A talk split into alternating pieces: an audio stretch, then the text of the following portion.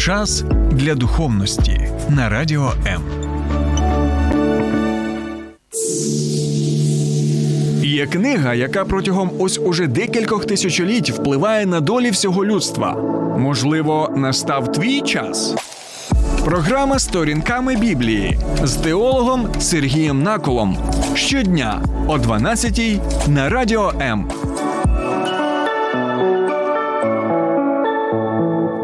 Вітаю, друзі! Пам'ятаю, як я спілкувався з одним професором, який навчався в Оксфорді, і він доволі цікаву думку висловив, що в середньовіччі або взагалі в стародавньому світі пошук інформації цінної можна було порівняти з оазою в пустелі.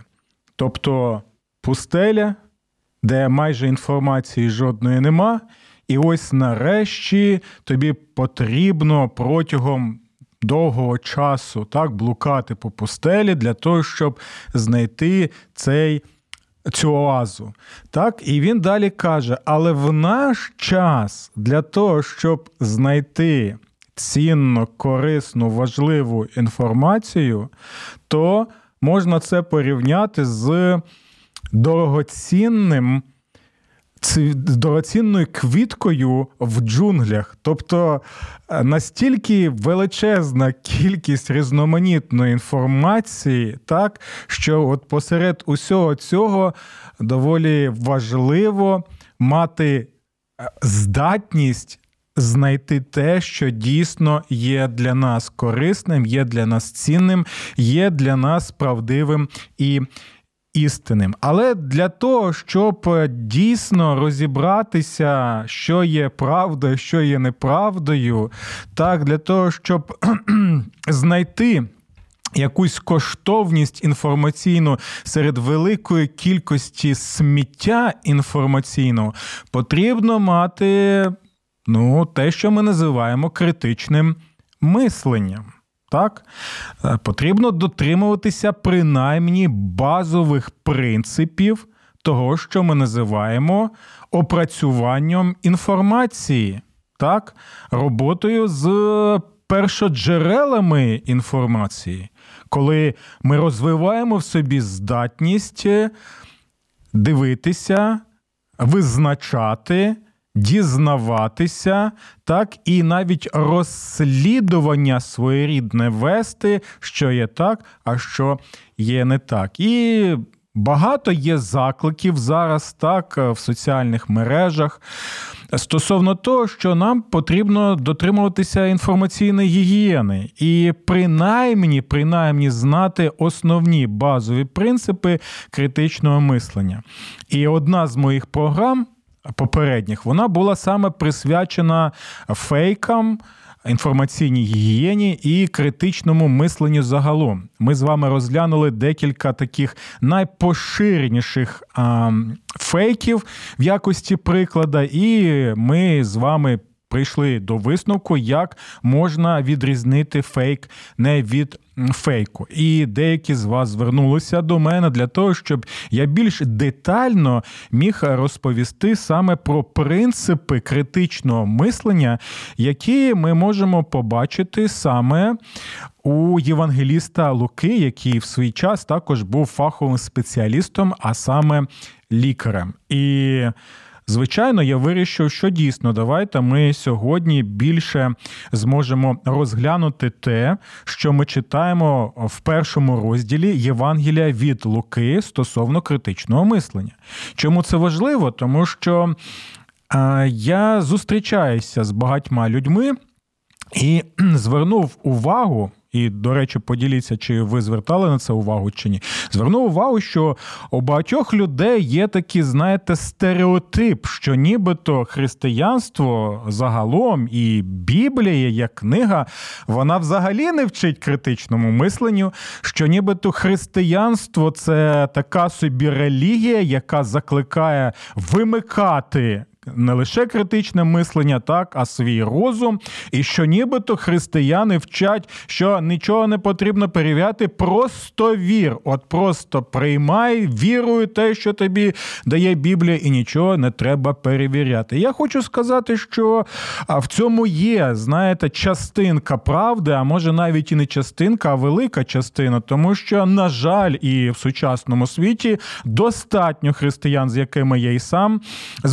зустрічався, які дійсно так вчать і кажуть, що а тобі не потрібно якесь там критичне мислення. Ось ти почув про Бога, прочув те, що ми тобі проповідуємо. Просто приймай. Якщо ти не приймаєш, це твоя проблема. Просто вимикай свій мозок, вимикай ось цю свою логіку, бо Бог і логіка це не те, що тобі потрібно, а вивільняй в собі просто якусь віру і просто приймай цією вірою, і нібито віра, знаєте, це щось таке, що не треба перевіряти. Але, друзі, сьогодні ми побачимо, що це взагалі хибна думка, хибний підхід, яким жодним чином не стосується до гарної звістки про ті події, які відбувалися 2000 років тому, пов'язаних саме з життям, смертю і реальним буквальним тілесним воскресінням Господа Ісуса Христа. І ми сьогодні, якраз на прикладі Євангелиста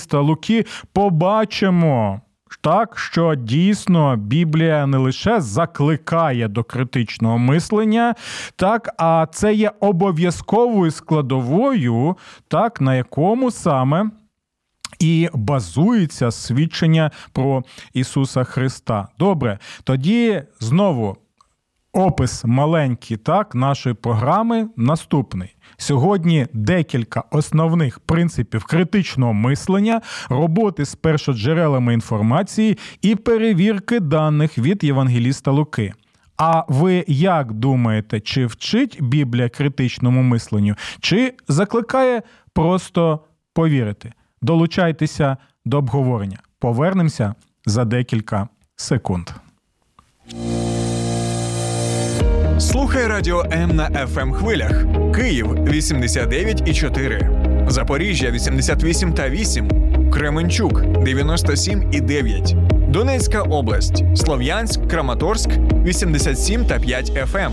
Покровськ 103 і 7, Гірник 105 і 5, Одеська область, Миколаївка 101 і 7 FM. Ем. Радіо М. Ми тут заради тебе.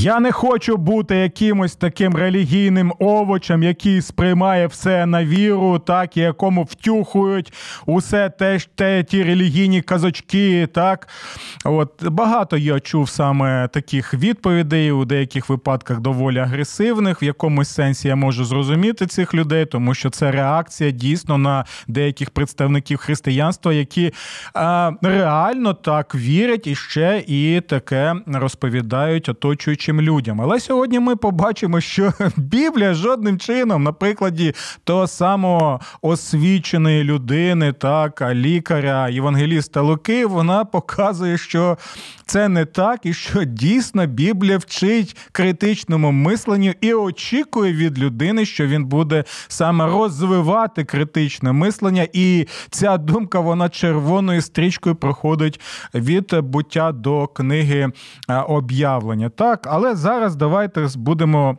звертати нашу увагу саме на чотири.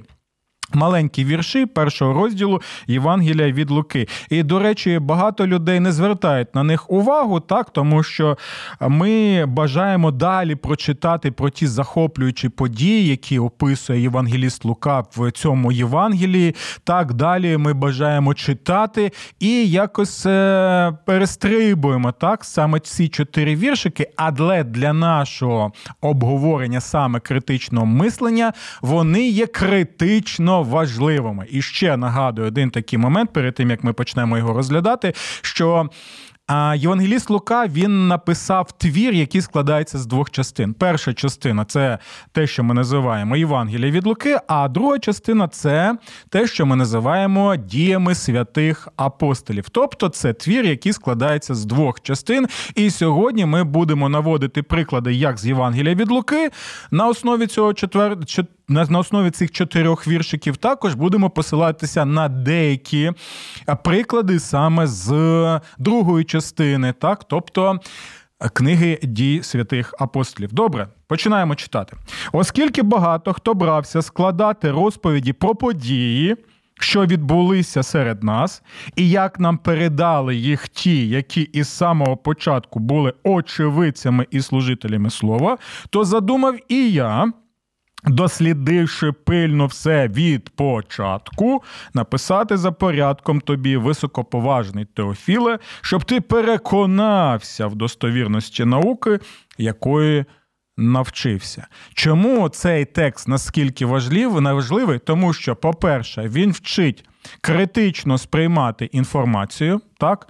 Далі він вчить працювати з першоджерелами.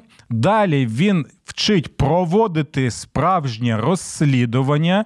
Е, далі е, воно він вчить працювати саме з очевидцями або свідками конкретних подій.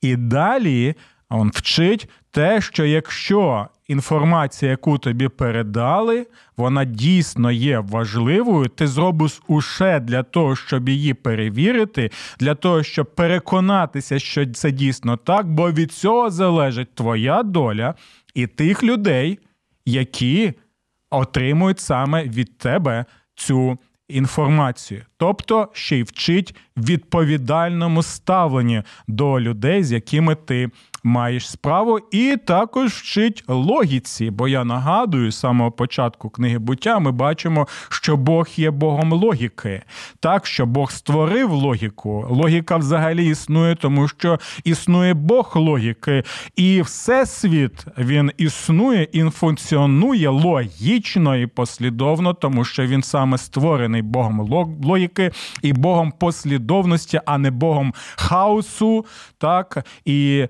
не тим Богом, який сам собі може протирічити. Це такі базові поняття, які нам потрібно пам'ятати. Але добре, давайте дивіться. Я хочу звернути увагу на декілька тут слів грецькою мовою. Пам'ятаєте, так що якщо ми працюємо з першоджерелами, так то і в тлумаченні цього тексту я буду е, надавати багато пояснень грецьких слів. Не буду зараз всі їх називати, так бо це буде занадто, це буде семінарські курс такий. Я завжди, знаєте, отак е, маю внутрішню боротьбу, щоб не забагато тут казати якогось академічного матеріалу. Добре, оскільки багато хто брався складати розповіді. Зверніть увагу на цей вираз брався складати розповіді. Ми знаємо так, що.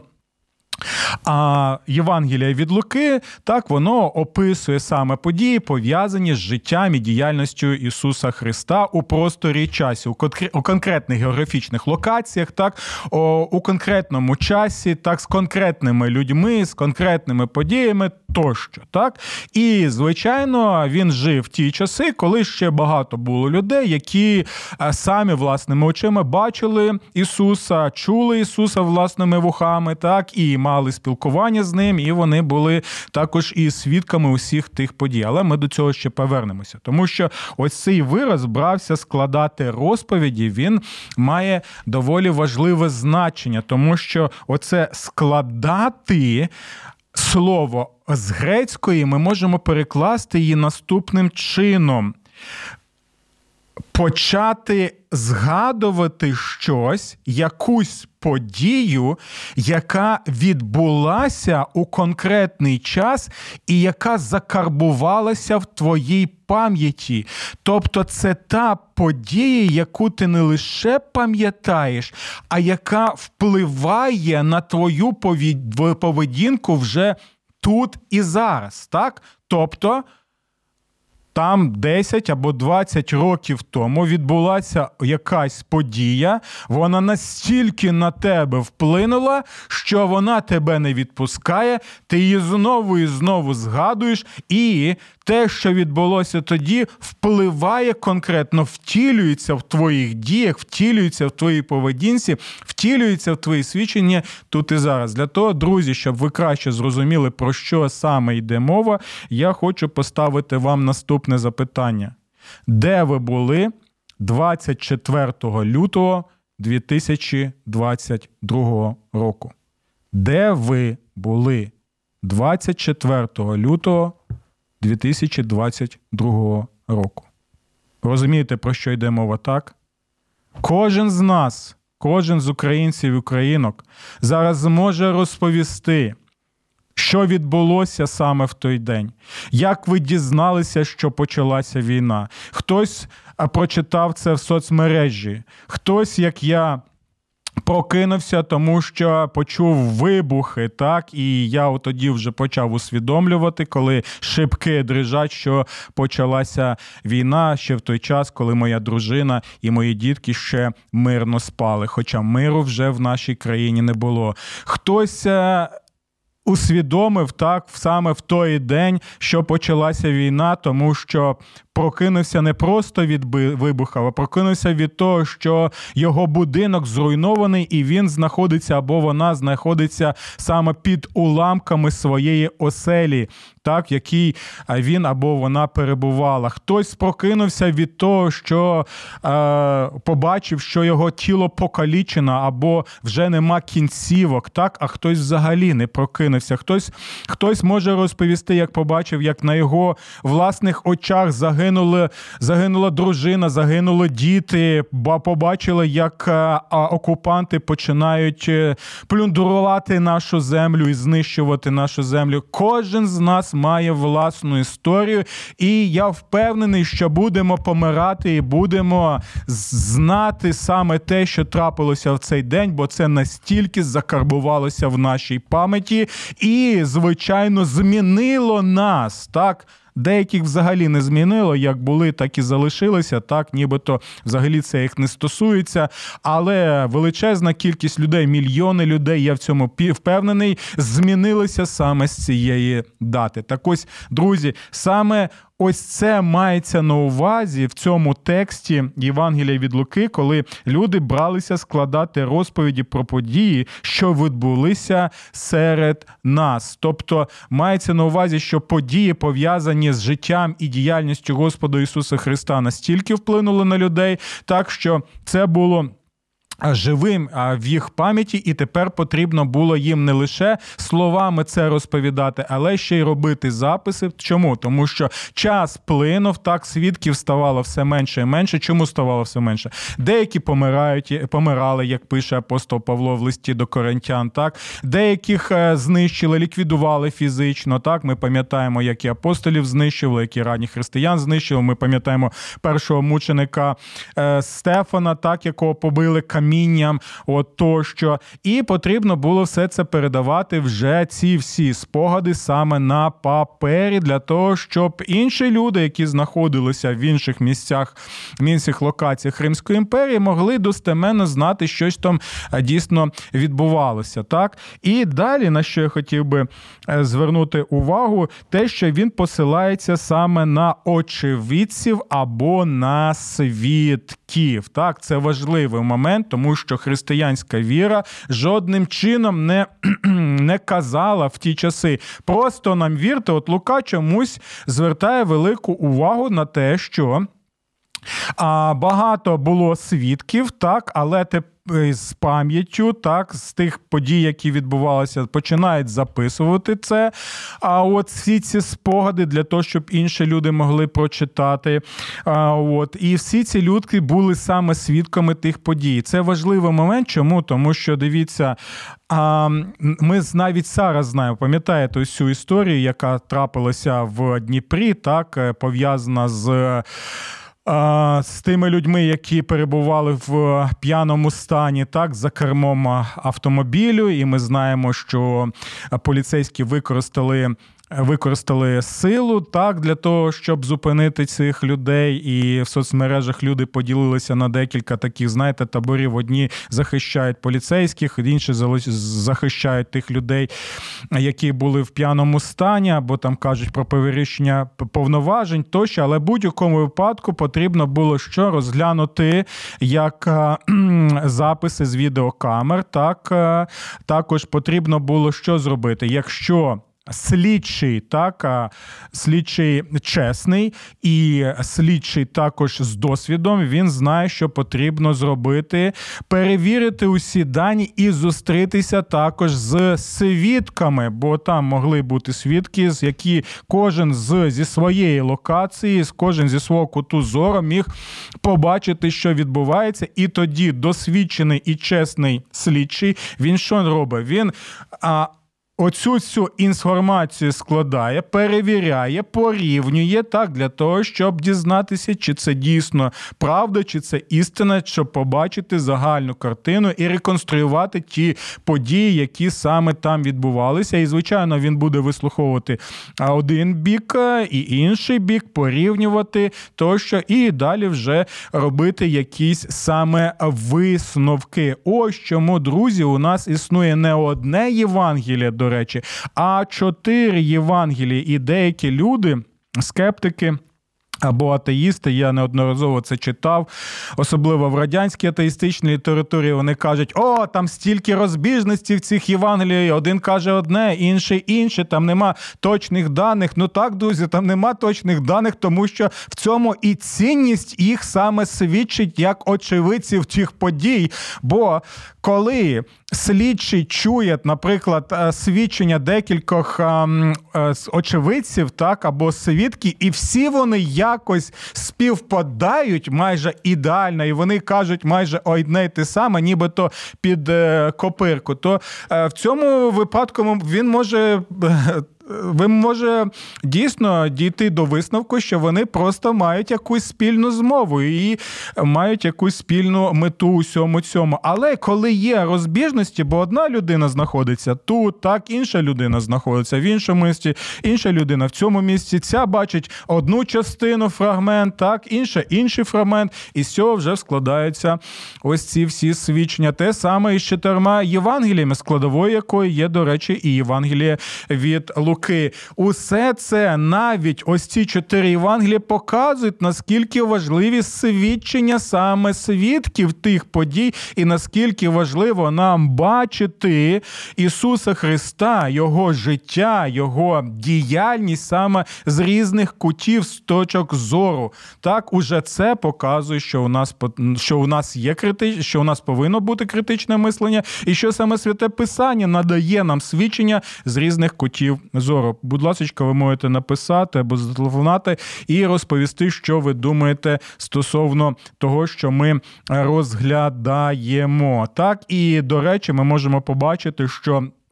Навіть апостол Павло, коли розповідає коринтянам так про Е, Воскресіння Ісуса Христа реальна, буквально тілесна. Він що? Він просто їм пише: просто мені вірте, тому що я апостол. У мене достатньо авторитету. Просто я сказав, чому ви не можете мені просто повірити і відімкнути своє критичне мислення. Ні, апостол Павло також він посилається на конкретних свідків. Він навіть перелік їх надає. так?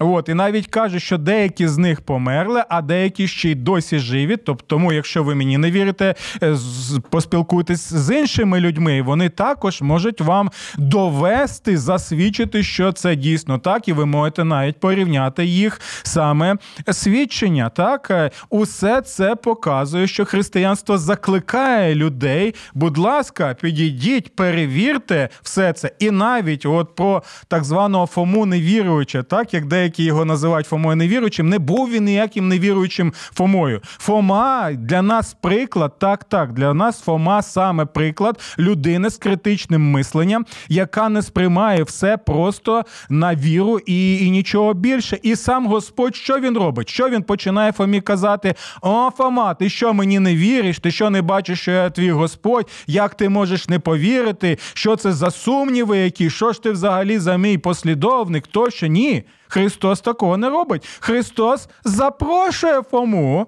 і наводить свідчення того, що перед Фомою так не не якийсь там дух безплотний, а саме той самий Господь Ісус Христос в тому самому тілі, але відновленому і преображеному. І Каже, що візьми так, давай свій палець, так встроми в ці рани. І після цього дійсно Фома каже, що Господь мій і Бог мій, тому що що він задовільнився так тими.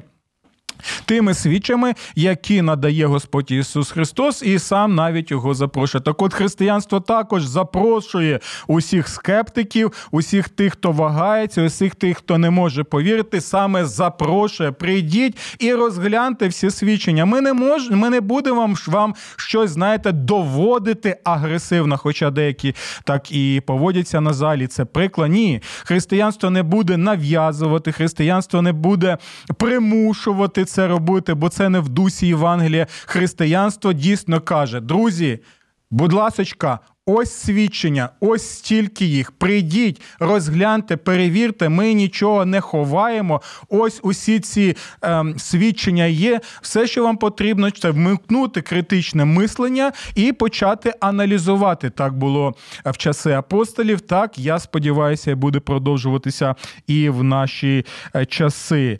А далі на що нам потрібно звернути увагу, от стосовно ось цих свідчень.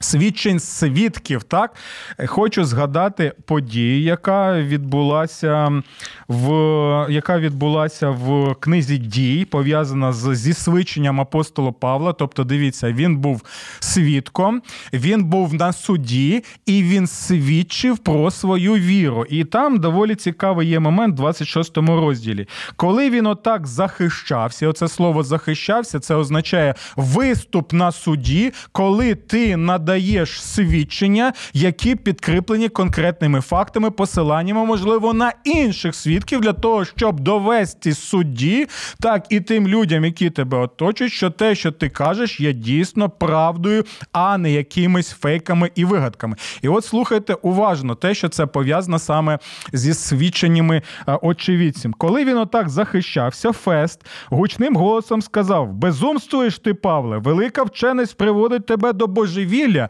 Іншими словами, він каже: ти вимкнув свій розум, так, ти божевільний. От як таке може статися? І слухайте уважно, як відповідає апостол Павло. Я не божевільний, високоповажний фесте, сказав Павло, а звіщаю правдиві і розумні слова. Тобто, і це можна перекласти наступним чином. Я передаю вам інформацію, яку можна обґрунтувати, і яка підтверджується саме фактами, які я саме наводжу. І далі слухайте уважно. Е, цікаво, як він це все аргументує.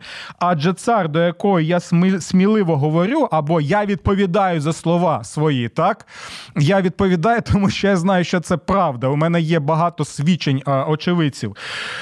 Е, бо я не вірю, щоб щось цього було скрите від нього. І слухайте уважно, що він каже. Адже це не відбулося десь у закутку світу.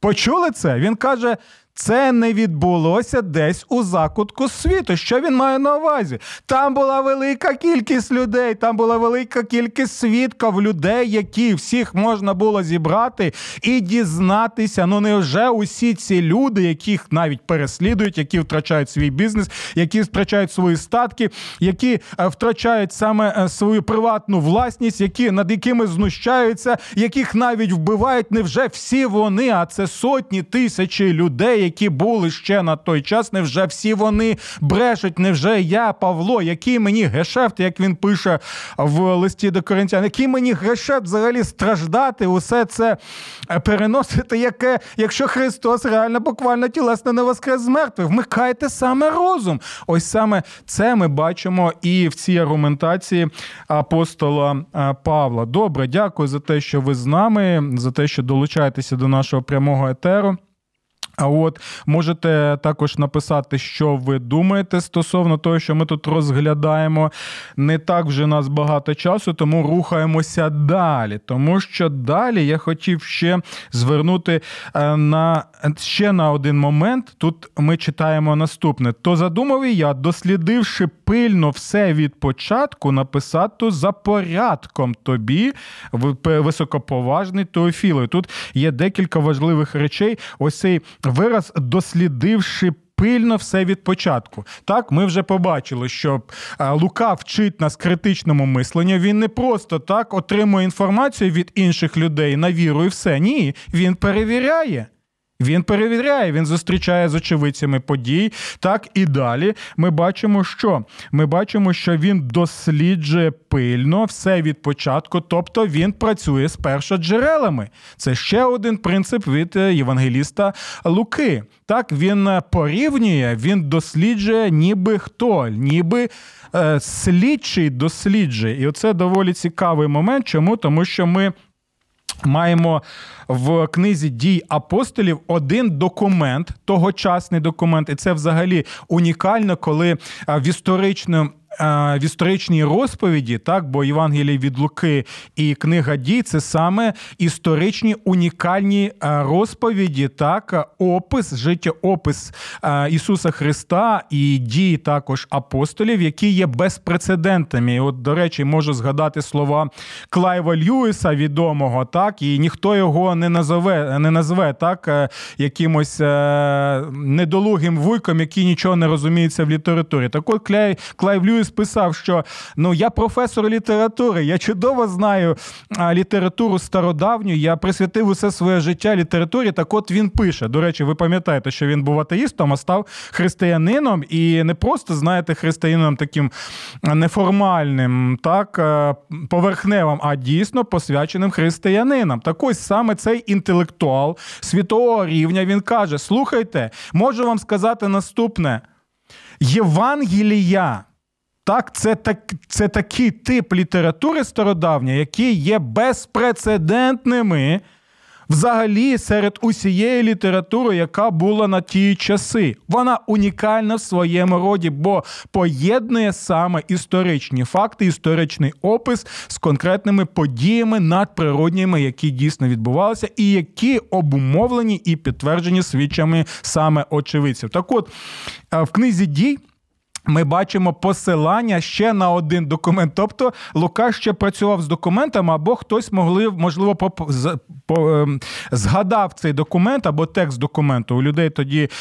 Е, пам'ять була набагато краща, ніж у, у нас. Так вони б запам'ятовували багато інформації на той час, або якимось чином він зміг е, зміг усе ж таки отримати той документ. Так от що це за документ? Це рапорт рапорт представника військової адміністрації. Так, це був генерал, який відповідав за тисячу людей, тобто доволі серйозна людина. Ну, може, не не генерал, а там, наприклад, підполковник або полковник. Е, зараз важко сказати, який саме ранг.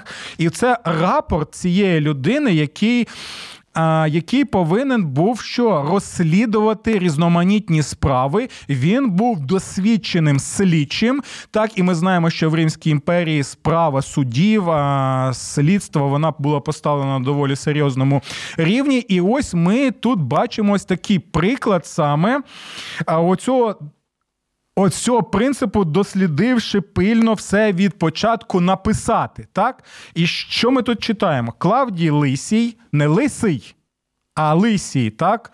От, е, Це важливий момент. Клавдій Лисій Шановному наміснику Феліксові е, вітання. Це стандартне звернення, яке саме було в ті часи е, в листах пересічних, так і в рапортах, які е, які відправляли так високопосадовцям, і які там вже залишалися в архівах. Цього мужа, мова йде про Павла, якого схопили юдеї та хотіли вбити, рапортує Лисій. Я врятував, приступивши з воїнами та довідуючи, що він римлянин. А далі слухайте уважно ось ці слова, бажаючи дізнатися про причину, в чому його звинувачували, я повів його до їхнього синедріону і виявив.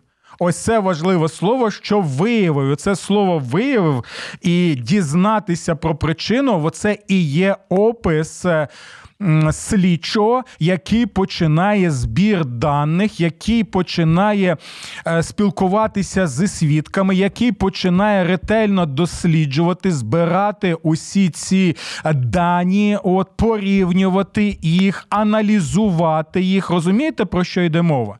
Ось те саме ми бачимо, як Лисій слідчий діє у справі Павла і пише рапорт про те, що він дізнався з його конкретними висновками висновками на основі не просто того, що десь баба на базарі сказала, а тому, що він все перевірив, зустрівся, зробив. Те саме робить як слідчий лисій, те саме робить і Євангеліст Лука. Тобто можете перечитати ці тексти, там дуже багато ми можемо побачити.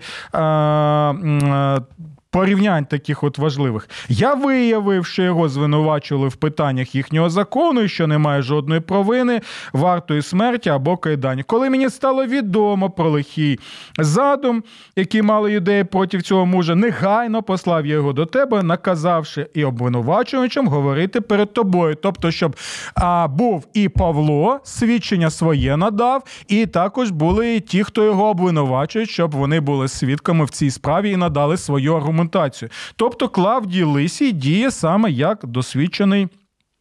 Слідчий у цьому питанні те саме робить і Євангеліст Лука. Знову можемо побачити критичне мислення, опрацювання першоджерел інформації, порівняння, аналіз тощо. Ніде ми не бачимо, просто відімкни свої мислення, просто приймай, як воно є. Ні, ні, ні, ні, ні. Чомусь Лука так не діяв, тому що він розумів, йому потрібно написати рапорт, як Лисій написав рапорт зі своїми висновками, так і Лука повинен був був написати рапорт, тобто Євангелію від Луки, кому?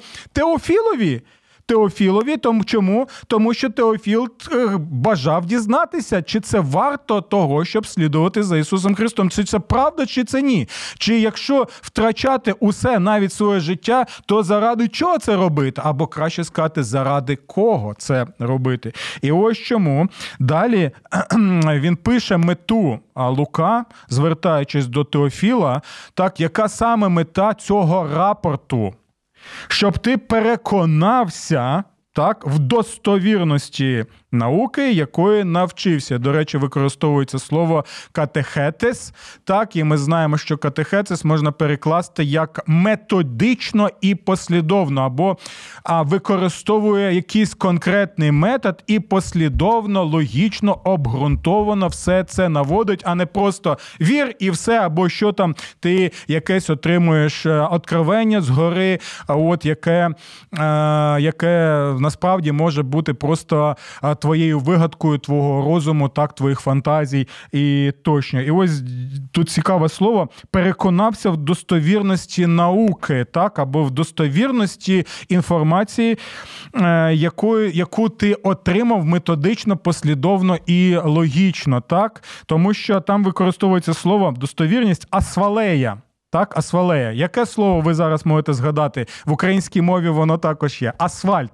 Саме так. Ну, ми знаємо, що в Україні е, далеко не завжди асфальт є якісним, але набагато краще, коли автівка їде саме по якісному асфальтовому покриттю, так, а от ніж просто ми перебуваємо там на якійсь е, дорозі, так, де взагалі того асфальту нема, де багно і тощо. так. Тобто він показує, що я на от усі ці дані, які я тобі наводжу, свідчення а, свідків, там ось цей увесь аналіз у всьому цьому рапорті, ось це все, оце Євангеліє, яке ми називаємо Євангеліє від Луки, є якісним асфальтом, на якому якому може їхати автівка твоєї віри, так.